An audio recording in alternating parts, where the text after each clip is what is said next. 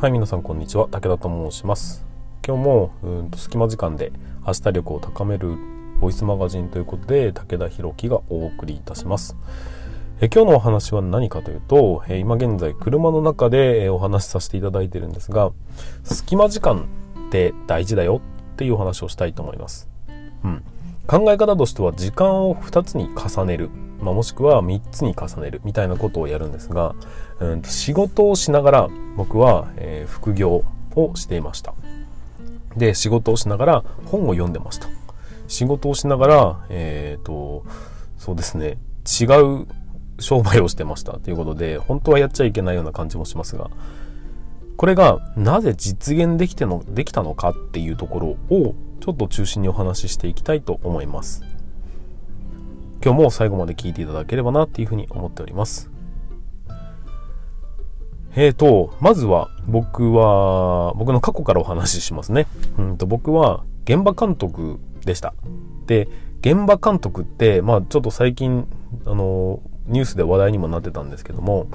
非常に仕事時間が長い、まあ、いわゆる激務っていうやつなんですよね。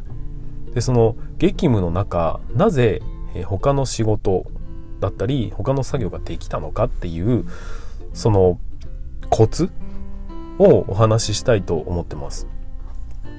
で、うんと、作業、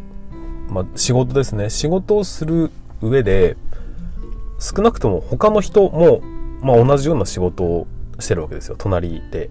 で、隣で同じような作業がしているのに、僕だけ、まあ、自分だけ、もしも、えっ、と、それ、その仕事をしながら、さらに違う仕事までしていた、することができたとすると、それって、周りの2倍の人生を歩んでいるっていう感覚わかりますか？あの、副業を始めたいけど時間がないとか、まあ、お小遣い稼ぎしたいんだけど、結局時間に追われてみたいな人がいると思うんですけども、そういう人に対しては、もしかしたら参考になる考え方なんじゃないかなって思いますので、お話ししたいと思います。うんと、実際、僕のやり方が正しいかどうかはわからないんですけども、うんと、仕事というものを二つに分けるんですよ。うんと、仕事というものと作業っていうものです。で僕の中でのくくりはどういうものかっていうと、仕事というのは頭を使いながらじゃないとできないこと。そして作業っていうのは何かというと、頭を使わなくてもできること。うん。もう少し掘り下げます。仕事というのは、えー言ってしまえば僕じゃなきゃできないとか、まあ、デザイン的なことだったり、まあ、デザイン的なことでもいいんですけど、うんと、視覚が奪われてはいるが、頭は奪われてない作業。まあ、僕で言うところの、まあ、僕は現場監督なんで、まあ、施工図みたいなもの、図面みたいなものを書いたりするんですが、その図面を書く時の作業っていうのは頭フル回転ですので、えー他の作業ができるわけもないんですよ。すべて奪われてます。ただ、図面がある程度書き終わって、寸法を入れていくとか、まあ、文字を入れていくとかの作業の時には、ほとんど無の状態で進めてます。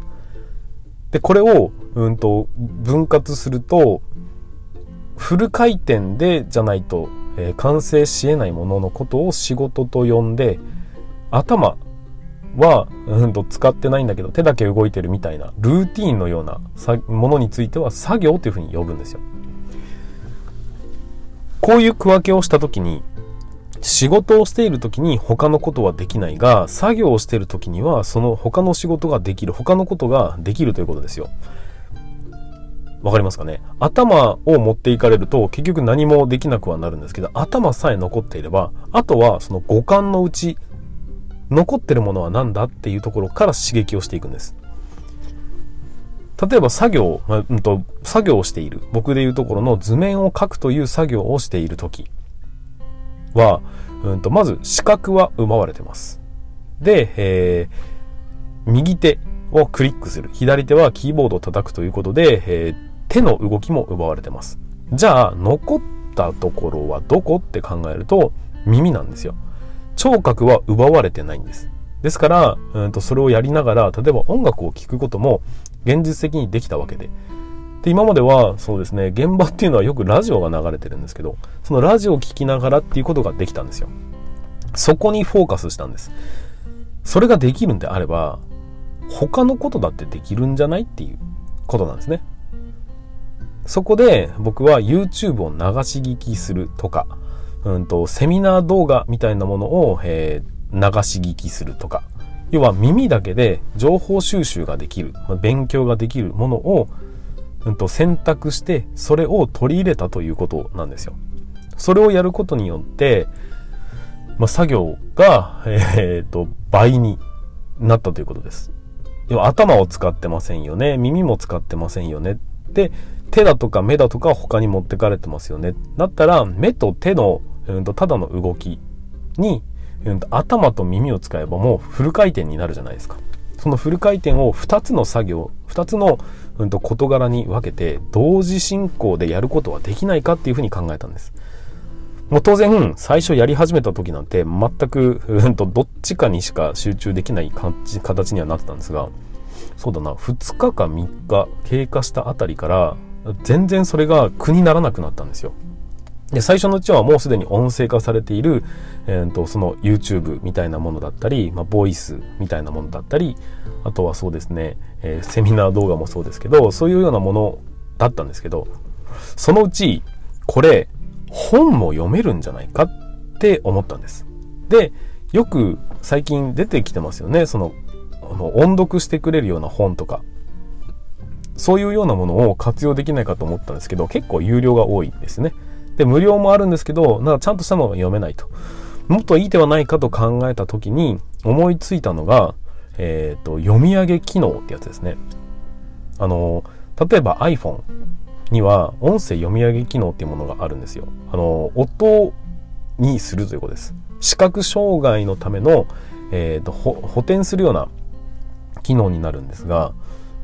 それを使うと、文字化、まあ、電子化された文字を認識して、えっ、ー、と、AI がというか、まあ、音声の読み上げをしてくれるという機能なんですよ。それ皆さんにもついてます。皆さん iPhone お使いなんであればついてますし、Android でもそういうようなものはあります。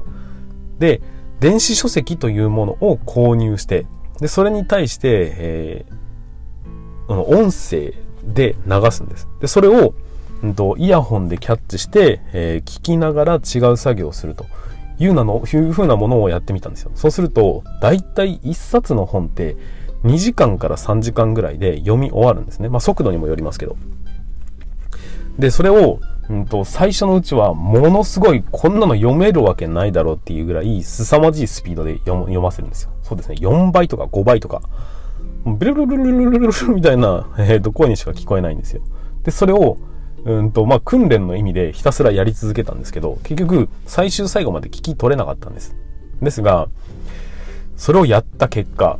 今度2.5倍速っていう、普通では聞き取れないぐらいのスピードの本の音声の読み上げを、なんかそのすごいスピードで読み取れるようになったんです。一番最初2.5倍にしても結局ほとんど聞き取ることはできなかったんですが、うん、と訓練をしたことによってもう一段階その早いものを先に聞いたことによって一段階遅いものが全然遅く聞こえてスッと入ってくるようになったんですよ。あ、これはいいなということで、結局そうですね、1日に1冊の本を読むということが、その時点から可能になったんです。当然1日頭フルで使うような仕事をすることもあるんで、一概に1日1冊必ず読めるってわけではなかったんですが、少なくとも、そうですね、周りの人の1.5倍ぐらいの速度で情報を収集することができるというふうな、えー、技を手に入れたことになります。これで、うんと、周りの人よりも1.5倍速で、えー、人生を歩んでるということなんですよ。周りの人は、えっ、ー、と、作業をただただ淡々とカチャカチャカチャカチャ言いながらやってる時に僕は勉強してるってことなんですよ。ここでおそらく差が開いていきます。周りの人と自分との差が圧倒的に開いていくんですよ。まあ、本を読むということじゃなくてもいいですし、まあ、当然僕は YouTube で、えー、仕入れ、情報を仕入れたりするんですが、その根本は帰った後に、まあ、ニュースを見ていったり、明日どんなことを、どんなことを学ぼうかなっていう視点で、えー、ニュースを流し読みするんですよ。で、これなんだこれって思ったやつを、え YouTube で先に調べておいて、あ、そういう情報って流れてるのねっていうのを理解したら次の日の仕事に臨むわけです。で、仕事をしながら、仕事じゃないですね。えっ、と、作業になった段階で、えー、作業をしながら進めるということになるんですよ。これで、えっ、と、すごい速度になってきました。ただ、これだけではなく、も、もう一ついいことが見つかりました。それは、作業の性質、まあ、その仕事の性質の中で、これが仕事なのか、これは作業なのかっていうのを明確に区分けできるようにだんだんとなってくるんですよ。これが不思議なことに。そして、それが区分けできると何ができるかというと、仕事は仕事で固めてしまって、えー、作業は作業で固める。要は、こう順番的に、これは作業なんで後回しにしよう。先に仕事のやつを終わらせておかないと、えまとめて本を読むことができないっていう風な観点になってくるんですよ。そうすると、仕事効率というものもめちゃくちゃ上がるんです。要は、ずっと座って仕事ができるものは座って仕事ができるもので固めちゃうっていうことなんですよ。頭使うものは頭使うことで、例えば午前中に固めて、午後は基本インプットの時間ですっていう風に区分けするんです。すいませんね。